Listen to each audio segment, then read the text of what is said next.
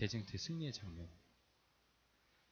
우리로 오늘도 생명을 주시고 이끄시는 그 은혜를 이 안식일 충분히 경험하시고 하나님 마음껏 찬양하시는 우리 모든 성도들 되시길 간절히 축원하면서 말씀을 드리겠습니다. 네, 기도하겠습니다. 하나님 감사합니다. 여세 동안 정말 힘껏 살아왔습니다. 오늘은 시편 39편에 있는 말씀을 가지고 여러분께 말씀 증거하도록 하겠습니다. 오늘 말씀의 제목은 억울한 일을 당한 백성들을 위한 노래입니다. 다시 시편 39편 1절로 13절의 말씀을 읽도록 하겠습니다. 내가 말하기를 시작 내가 말하기를 나의 행위를 조심하여 내 혀로 범죄하지 아니하리니 악인이 내 앞에 있을 때에 내가 내 입에 재갈을 먹이리라 하였도다. 내가 잠잠하여 선한 말도 하지 아니하니 나의 근심이 더 심하도다. 내 마음이 내 속에서 뜨거워져서 작은 소리로 읊조릴 때에 불이 붙으니 나의 혀로 말하기를 여호와여 나의 종말과 연한이 언제까지인지 알게 하사 내가 나의 연약함을 알게 하소서 주께서 나의 나를 한 뼘 길이만큼 되게 하심에 나의 일생이 주 앞에는 없는 것 같사오니 사람은 그가 든든히 서 있는 때에도 진실로 모두가 허사일 뿐이이다. 진실로 각 사람은 그림자같이 다니고 헛된 일로 소란하며 재물을 쌓아나 누가 거둘지는 알지 못하나이다. 주여 이제 내가 무엇을 바라리요? 나의 소망은 주께 있나이다. 나를 모든 죄에서 건지시며 우매한 자에게서 욕을 당하지 아니하게 하소서. 내가 잠잠하고 입을 열지 아니함은 주께서 이를 행하신 까닭이니이다. 주의 징벌을 나에게서 옮기소서. 주의 손이 치심으로 내가 쇠망하였나이다. 주께서 죄악을 책망하사 사람을 징계하실 때에 그 영화를 존목금 같이 소멸하게 하시니 참으로 인생이란 모두 헛될 뿐이니이다. 여호와여 나의 기도를 들으시며 나의 부르짖음에 귀를 기울이소서. 내가 눈물을 흘릴 때에 잠잠하지 마옵소서. 나는 주와 함께 있는 나그네이며 나의 모든 조상들처럼 떠도나이다. 주는 나를 용서하사 내가 떠나 없어지기 전에 나의 건강을 회복시키소서. 아멘. 오늘 이 시편 39편 말씀은 어, 처음 표제 자체가 여두둔 형식으로 불려진 노래입니다. 인도자에 따라 여두둔 형식으로 불려진 노래. 여러분 여두둔 형식이 뭘까요? 여두둔 형식. 여두둔이 뭘까요? 여두둔. 저도 이렇게 맨 처음에 이 부분을 접할 때에는 여두둔이 뭘까 봤는데요. 역계상 16장 41절에 이렇게 말하고 있어요. 또 여호와의 인자하심이 영원하심으로 그들과 함께 해망과 여두둔과 그리고 택함을 받아 지명된 나머지 사람을 세워 감사하게 하였고 여두둔은 누구예요? 예, 사람 이름이죠. 예, 사람 이름인데 어떤 사람이냐면 다윗의 성가대 지휘자 중에 한 사람입니다. 예, 그래서 다윗은 자신의 삶을 돌아보며 자신의 연약함을 하나님께 고백하는 노래를 할 때 이 여두둔이 지휘하는 것이 가장 적합하다고 생각해서 10편 39편에 예, 것을 지은 거예요. 여두둔의 형식에 맞춰서. 여두둔이 지휘하는 일들에 맞춰서 그것을 지은 것입니다. 근데 여두둔이 사용했던 주요 악기가 뭐였을까요? 하프예요, 하프.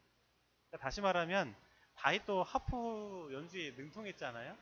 그러니까 자신의 시가 자신이 이렇게 지은 시가 이 하프 소리에 맞게 예, 불려지기를 원했던 것 같습니다. 다시 말하면 자신이 평소에 하프를 키기도 하고 이 하프 소리를 가지고 어, 이 노래 부름으로 말미암아 아, 세상에 억울함을 당했던 많은 사람들이 그 억울함을 어, 풀수 있도록 예, 하나님 안에서 억울함을 풀 수 있도록 노래 형식으로 만들었다라는 것입니다. 그러면 우리 1절과 2절 말씀을 잠깐 다시 한번 보도록 하겠습니다. 내가 말하기를 나의 행위를 조심하여 내 혀로 범죄하지 아니하리니 악인이 내 앞에 있을 때에 내가 내 입에 재갈을 먹이리라 하였도다. 내가 잠잠하여 선한 말도 하지 아니하리니 나의 근심이 더 심하도다. 다윗이 지금 뭘 하고 있습니까? 악인 앞에서 자신의 입에 재갈을 먹이려 하고 있어요. 이 재갈을 먹인다는 게 무슨 말이에요? 아무 말도 하지 않는다는 것이죠. 왜 다윗은 이 악인 앞에서 아무 말도 하지 않을까요? 그것도 어떤 말조차도요? 선한 말조차도 하지 않겠다라는 거예요. 무엇 때문에 그럴까요? 왜 다윗이 이 악인 앞에서 어떠한 말도 선한 말도 하지 않겠다. 그런 말을 했을까? 그 이유를 다윗은 이 시편 39편 자체에서 이렇게 말하고 있습니다. 9절에 그 답을 이렇게 말하고 있는 거예요. 내가 잠잠하고 입을 열지 아니함은 주께서 이를 행하신 까닭이니이다. 다시 말하면 나의 잠잠함과 입을 열지 아니함은 주님께서 행하실 일들이 있기 때문에 혹은 이 일들은 내가 행할 일이 아니라 하나님께서 행할 일이기 때문에 나는 잠잠하다라는 것입니다. 저는 이 부분을 보면서 어떠한 생각을 하게 됐냐면 예수님께서 신문당하시는 장면을 생각하게 됐어요. 이사야 53장 7절 보면 예수님께서 신문 당하실 때의 그 모습을 예언으로서 말하고 있는데 이렇게 말하고 있습니다. 그가 곤역을 당하여 괴로울 때에 그의 입을 열지 아니하였으며 마치 도수장으로 끌려가는 어린 양과 털 깎는 자 앞에서 잠잠한 양같이 그의 입을 열지 아니하였도다. 예수님께서는 그 십자가의 길로 가 나아가는 그 길 가운데에서 신문을 받는 그 가운데에서 아무런 소리도 하지 아니하고 입을 열지 아니하셨다라는 것입니다. 그래서 저는 이것을 보면서 십자가의 길이 어떠한 것인가 보니까 자신의 소리를 내는 길이 아니다라는 거죠. 그런데 오늘 우리들은요, 우리들 가운데 주어진 십자가의 길, 하나님께서 오늘 우리들에게 십자가를 허락하시는데, 그 십자가의 길을 걷도록 우리 또한 이끌고 가시는데, 우리는 그 십자가의 길을 가면서 뭐 할까요? 말을 많이 해요. 아, 왜 나, 왜 나만 이런 십자가를 져야 되냐. 그런데요, 우리가 가야 할 이 십자가의 길은 자신의 소리를 내는 길이 아니라는 것입니다. 그리고 십자가의 길은 자신의 연약함을 하나님께 내어 맡기는 길인 것이죠. 이게 진짜 우리들이 가야 할 십자가의 길입니다. 오늘 우리들을 재림교인으로서 그리스도인으로서 살아가는 모든 사람들이 누구나 그 십자가의 길을 가야 되는데 그리고 그 십자가의 길이 영원한 삶의 방향이 되고 목표가 돼야 됩니다. 사실은. 그런데 그 가운데에서 내 소리를 낼, 낼 필요가 있다고요? 없다고요. 왜요? 이 십자가의 길은 내 힘으로는 불가능하기 때문에. 하나님의 율법이 내 안에 온전히 새겨지고 또한 그것이 내 삶 속에서 온전히 실천되어지는 십자가의 길의 모습, 그 사랑의 모습, 무조건적으로 주는 사랑의 모습은 내 힘으로 불가능한 것이기 때문에 우리는 입으로 내 소리를 낼 필요가 없다. 그 모든 것들은 다 누가 해주실 것이다. 내가 하나님께 다 내어 맡길 때 하나님께서 해주실 것이다. 라는 것입니다. 그래서 오늘 여기에 계신 모든 성도님들 가운데 네, 정말로 어떠한 십자가가 나에게 주어지든 간에 그 십자가가 주어진 것은 내 힘으로 지는 것이 아니라 하나님께서 나를 통하여 지시는 것이라고 생각하시고 온전히 하나님께 모든 것들을 맡김으로 말미암아 십자가의 길을 당당히 걸어가시고 온전히 하나님께서 주시는 그 승리를 맛보게 되기를 간절히 바랍니다. 악인들의 특징이 있습니다. 악인들은 어떤 특징이냐면 그들 앞에는 선한 말도 거꾸로 튀는 도구가 된다는 거죠. 내가 아무리 그들 앞에서 선한 말을 하더라도 하더라도 그들에게 그 선한 말이 또한 올무가 되게 나에게 작용하도록 이용하는 도구가 된다는 것이죠. 오해에 대한 해명이 오히려 더 큰 올무가 되어 나에게 돌아온다는 것이죠. 사람들의 속, 죄된 속성은 연약한 사람을 도마에 놓고 써는 것처럼 남의 말하는 것을 너무나 좋아합니다. 그렇기 때문에 어떠한 말을 한다고 해도 그것이 사실 먹혀 들어가지 않아요. 그래서 이 악인들 앞에는 어떤 말도 사실 할 필요가 없습니다. 내가 아무리 억울하더라도. 맞죠? 제가 그런 일들을 많이 몇 번 경험해 보니까 알겠더라고요. 일단은 연약한 사람, 아, 저 사람은 내가 아무렇게 해도 상관이 없다고 생각이 들고, 어, 뭔가 공격 목표가 정해졌다 생각하면, 결국에는 무참히 짓밟아 버리는 것이 사람의 속성, 뒷된 속성이라는 것입니다. 조그마한 행동들도 와전되어 전달되고 하지 않은 말도 내가 한 것처럼 전달되는 경우들이 많이 있습니다. 근데 이런 일들 당하면 여러분 어떤 생각이 드십니까? 억울하다는 생각 안 드십니까? 이런 일들 속에서 하나님께서 주신 정답이 뭘까요? 나에 대한 오해나 그런 것들이 막 더 기하수적으로 늘어나가고 내가 억울함을 당하는 일들을 당할 때 저 사람들에게서 사람들에게서 내 이름이 오르내리면서 열심히 부마에 썰리는 것 같은 일들을 당할 때 그럼 어떻게 해야 될까요?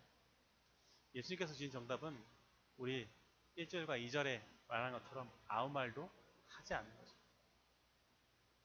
근데 다윗은 이렇게 했을 때 어떤 것을 느꼈냐면 이렇게 했어요.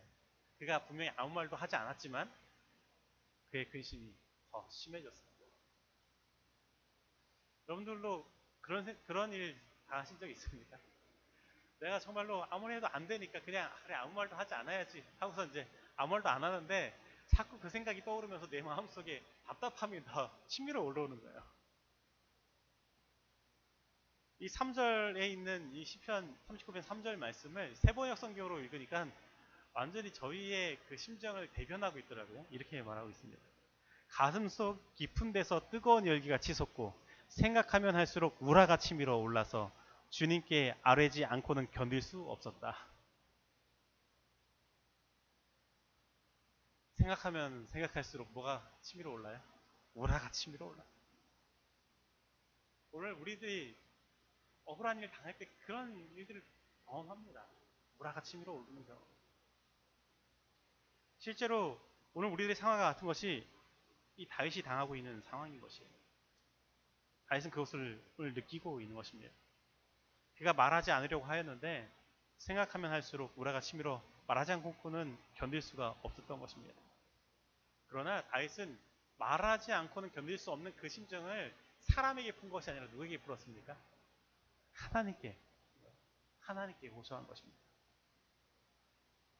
여러분 사람에게 내 억울함과 그 모든 것들을 호소하기 시작하면 그것이 해결이 됩니다. 잘 해결이 안 돼요. 어떨 때는 오히려 그것이 또 바람이 쳇바퀴처럼 거기 돌아서 나에게 다시 돌아와서 더 크게 나에게 상처를 주는 경우들도 많이 있습니다.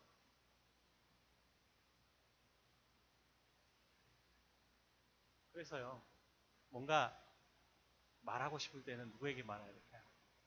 하나님께 말해야 돼요. 오늘 우리들이 억울함을 당한 그것을 가장 잘 아시는 분이 누굴까요? 하나님이십니다. 그럼 여러분, 하나님께 우리가 무엇을 구해야 될까요? 무엇을 말해야 될까요? 억울함을 하나님 이래 이래서 이래서 내가 억울해 하고선 그렇게 말해야 될까요? 물론 그렇게 말할 수 있습니다. 그러나 하나님께 정작 말해야 될 것이 무엇인지를 우리는 알아야 되는 거예요. 내가 그런 억울함을 하나님께 다 토해낼 수 있어요. 그러나 내가 그것을 토하는 것으로 끝나는 것이 아니라 더 앞으로 나아가야 될 일이 있다는 것이죠. 다윗은 그래서 무엇을 하나님께 이야기했냐면 이렇게 이야기했다는 것입니다. 4절부터 5절까지 있는 말씀입니다. 세 번역 성경이에요. 주님 알려주십시오. 내 인생의 끝이 언제입니까? 내가 얼마나 더 살 수 있습니까? 나의 일생이 얼마나 덧없이 지나가는 것인지를 말씀해 주십시오. 주님께서 나에게 한 뼘 길이밖에 안 되는 나를 주셨으니 내 인생이 주의 앞에서는 없는 것이나 같습니다. 진실로 모든 것은 헛되고 인생의 전성기조차도 한낱 입김에 지나지 않습니다. 다윗은 하나님께 그의 억울함을 호소하는 것이 아니라 오히려 그의 연약함을 깨닫게 해달라고 고백하고 그의 인생의 연약함을 하나님께 고백하고 있는 것입니다. 왜 다윗은 이렇게 기도했을까요? 하나님께 하나님 나 억울해요 하고선 이렇게 막 토라는 것이 아니라 오히려 자신의 연약함을 깨닫게 해달라고 하나님께 고백하는 거예요. 왜 이렇게 했을까요? 그럼 거꾸로 한번 생각해 보자는 것이죠. 다윗이 만약에 그의 억울함과 그의 의로움을 하나님께 호소했다고 생각해 보시기 바랍니다. 그러면 다윗이 마음속에 어떠한 마음이 생길 것인가? 그러면 하나님께 완전히 맡기는 일들을 할 수 있었을까요? 억울함을 이야기하는 건 무엇을 드러내는 거예요? 자신의 의로움을 드러내는 거예요. 그래서 자신의 의로움을 드러내다 보니까 저들보다 내가 더 의롭다는 것, 내가 억울한 일 당하다는 걸 드러나다 보니까 하나님께서 주시는 의가 아니라 자기 의를 의존하게 되고 하나님께 맡긴 일을 할수 없게 되는 것입니다. 분명히 자기 의 가운데 결국 그런 일을 하다 보면 빠지게 된다는 것이죠. 사람의 이 속성 가운데 이런 속성이 있어요. 자기 보호 본능이라는 것이 있어요. 어떤 어려움을 당하거나 어떤 억울함을 당할 때 자기가 그것을 방어하고자 뭔가 벽을 딱 쌓기 시작하면 그것을 더 강화하기 위해서 뭐 하게 됩니까? 그것에 대하여 더 깊이 생각하게 되고 그래서 그것에 대해서 더 깊이 방어, 방어막을 계속 치다 보면 결국에는 그것을 통해서 내가 어떻게 하다는 거예요? 나는 아무런 잘못 없는데 저들이 저런다 생각하면서 나는 100% 의로운데 저들은 그런다 하면서 아무 소리도 들리지 않게 돼요. 결국 그것을 생각할 때마다 자기 의를 의존하는 것은 더욱더 강화되고 주변의 소리는 아무것도 들리지 않는 경험들을 하게 된다는 것입니다. 그리고 결국 어떻게 하게 될까요? 내가 하나님께 억울함을 호소하고 막 했는데도 불구하고 일이 해결돼야 안 돼요. 안 되니까 결국엔 누구를 원망하게 될까요? 하나님을 원망하게 되는 일을 경험하게 된다는 것입니다. 그래서 다윗은요, 이러한 사람의 죄악의 메커니즘을 알아요. 그것에 대하여 계속 생각하고 억울함을 호소하고 이야기하면 그 상처가 나에게 더욱더 크게 되고 오히려 나의, 내가 내 자기 의로움을 의존함으로 하나님과 더 멀어지는 생활을 할 수 있다는 것을 알게 됩니다. 그래서 다윗은요, 그 상황 가운데서 가장 해야 될 일이 무엇인지를 알고 하나님께 호소한 거예요. 자신의 연약함을 깨닫게 달라고. 그들이 나를 억울한 일 가운데 두었지만 나 또한 어떤 존재라고요? 죄된 존재라. 연약한 존재라는 것을 하나님 깨닫게 해달라는 것입니다. 그래서요, 사도 바울은 우리가 가장 강할 때가 언제라고 말할까요? 고린도후서 12장 10절에 이렇게 말합니다. 그러므로 내가 그리스도를 위하여 약한 것들과 능력과 궁핍과 박해와 공고를 기뻐하노니 이는 내가 약한 그때에 강함이라. 어떨 때 강하다고요? 약할 때에 강하다. 그렇기 때문에요. 내가 억울한 일을 당하고 정말로 어떤 누명을 쓰거나 뭐 그런 일을 당할 때 취해야 할 행동이 뭘까? 자신의 정당한 의로움을 말하며 해명하고 호소하는 것이 아니라 오히려 자신의 연약함을 하나님께 아뢰어 하나님께서 자신의 구원자가 되시러 가시는 것이 가장 우리들이 해야 할 첫 번째 일이다라는 것입니다. 하나님 앞에 가난 아기처럼 전적으로 하나님께 모든 것들을 맡기고 메어 달려 있는 것 그거 자체가 오늘 우리들에게 가장 강한 우리들이 해야 될 가장 강한 강력한 일이라는 것이죠. 한번 생각해 보세요. 아이들이 가장 강할 때가 언제일까요? 젖먹이 아이가 강할까요? 아니면 7살짜리 아이가, 아이가 강할까요? 네. 젖먹이 아이가 강할까요? 7살짜리 아이, 아이가 강할까요? 네.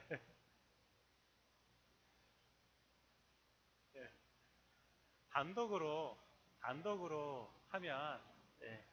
7살짜리가 강해 보이죠? 그러나 젖먹이 아이는요, 항상 누구랑 붙어 있어요? 엄마랑 붙어 있기 때문에요. 젖먹이 아이가 훨씬 더 강합니다.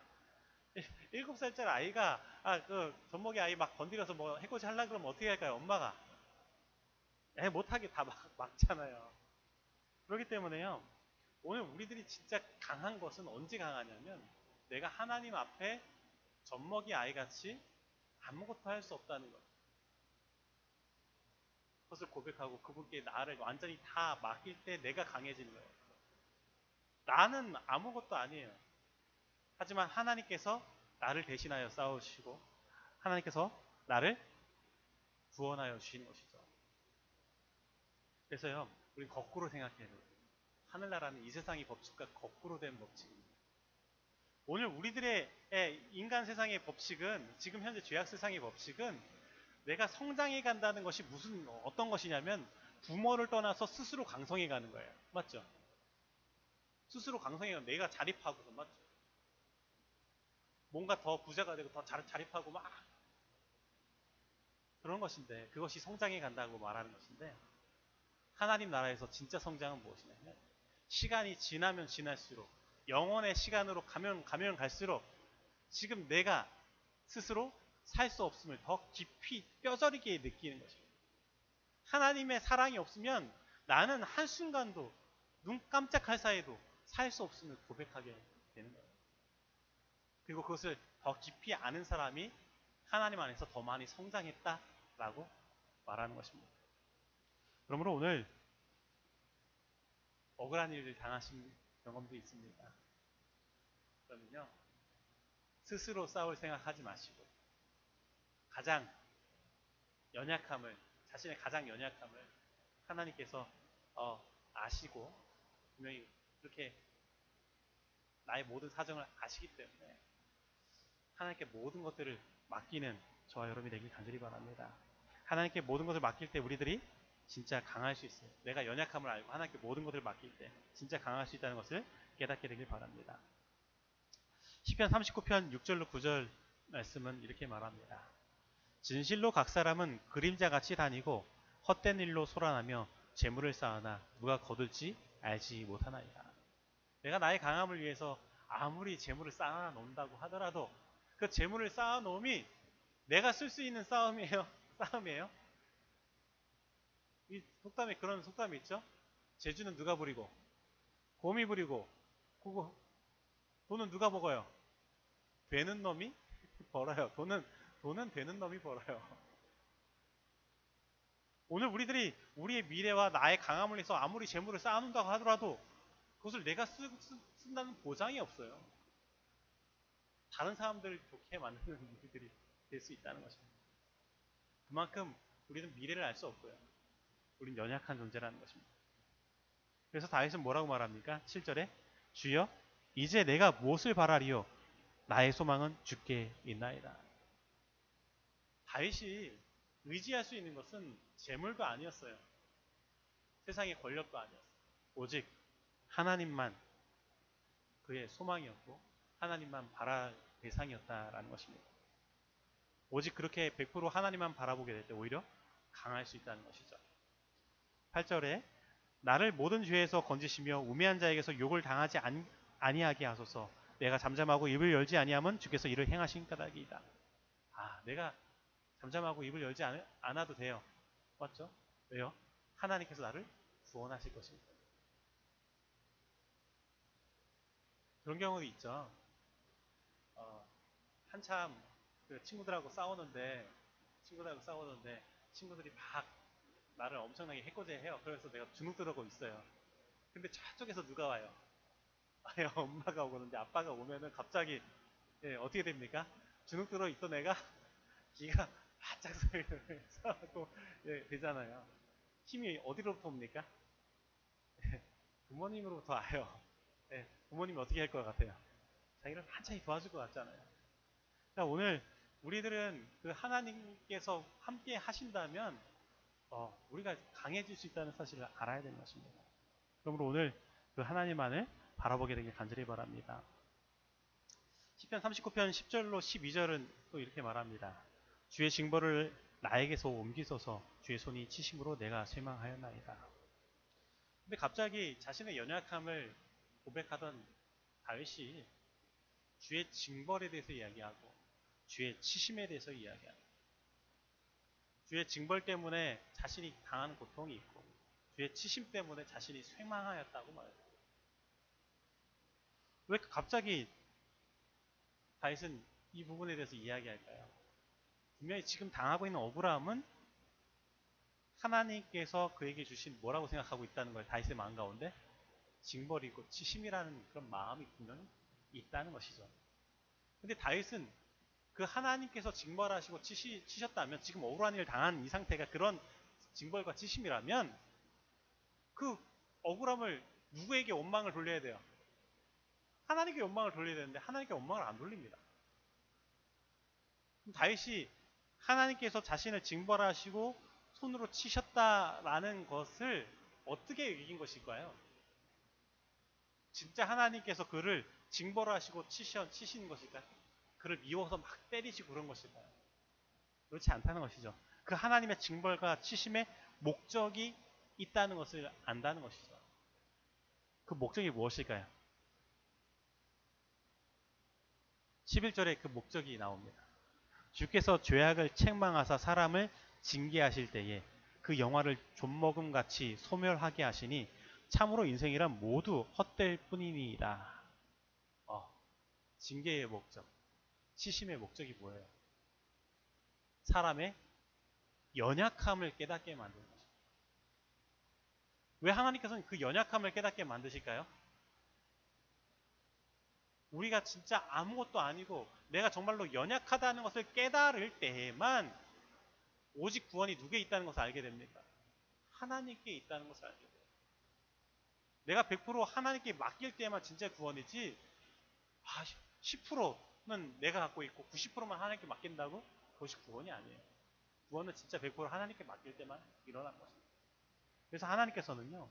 오늘 죄악된 우리들에게 죄악된 우리들에게 그분의 손을 내밀어서 치신 것처럼 그런 경험을 우리가 하도록 내버려 둔다고 할지라도 하나님의 진심은 뭐예요?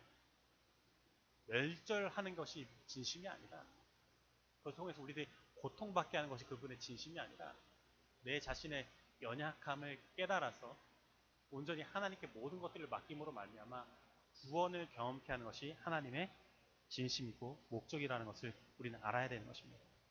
다윗은 그것을 분명히 알았어요.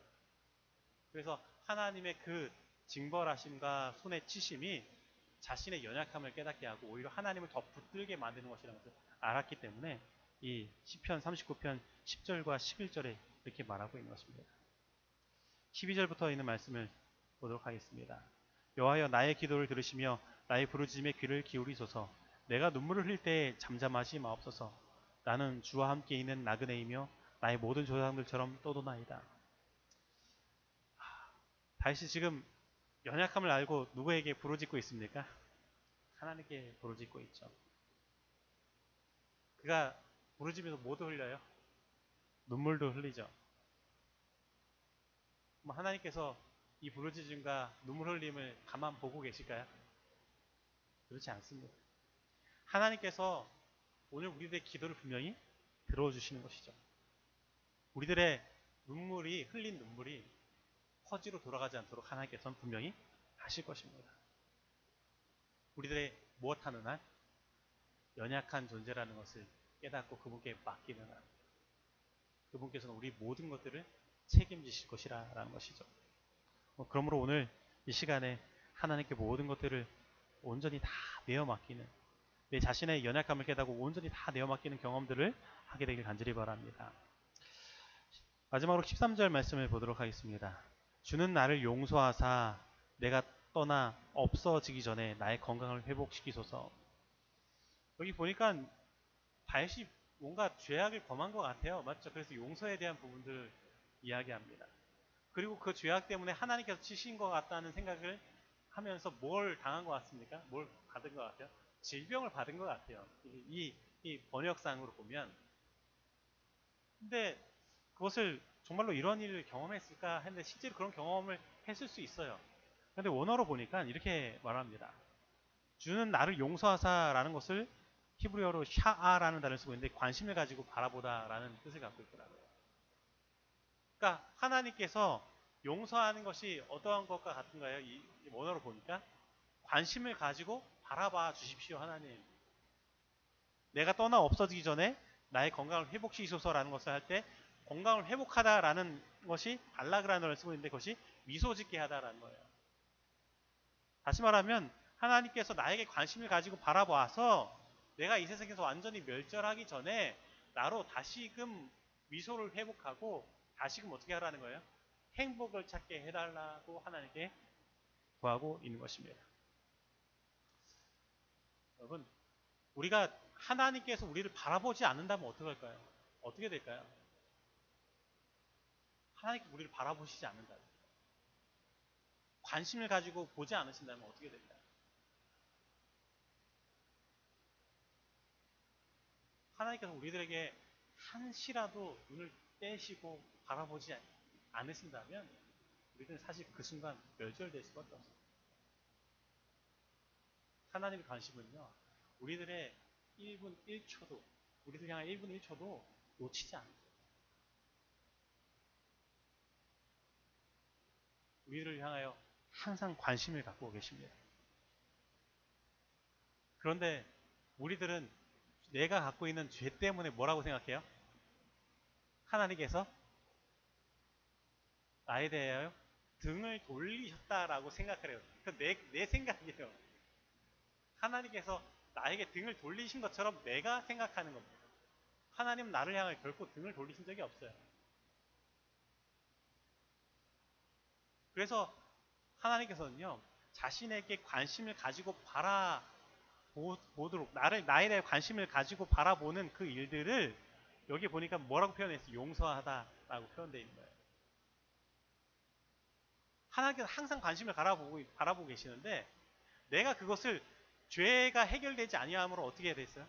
등을 돌린 것처럼 생각했기 때문에 하나님께서 죄를 용서하시는 용서를 내가 받음으로 말미암아 그 하나님께서 여전히 나에 향하여 관심을 가지고 바라본다는 것을 다시금 깨닫고 생각하게 되는 것입니다. 그렇게 됐을 때 뭐가 일어날까요? 미소가 생기는 거예요.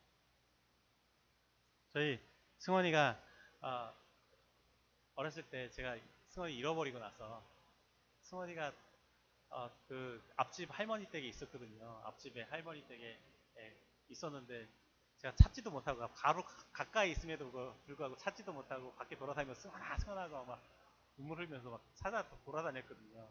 동네 사람들은 굉장히 술 취하는 남자인 줄 알고 대낮부터 어, 만취하고 저러고 돌아다닌다고 어, 그렇게 생각을 했었는데 승원이가 나올 때 울더라고요, 맨 처음에.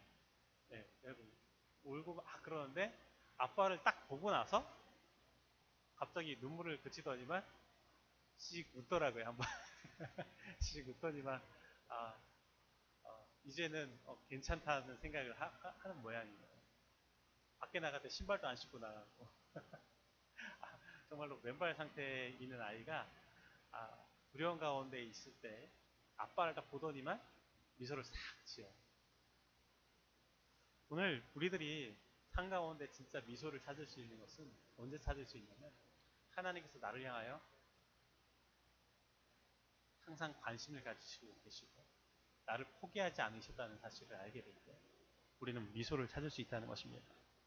그러므로 인생이 살면서 여러 가지 어려운 일을 당하고 억울한, 억울한 일을 당하면서 스트레스 받으면서 그냥 그것만 집중해서 아 스트레스 받으면서 살지 마시기 바랍니다.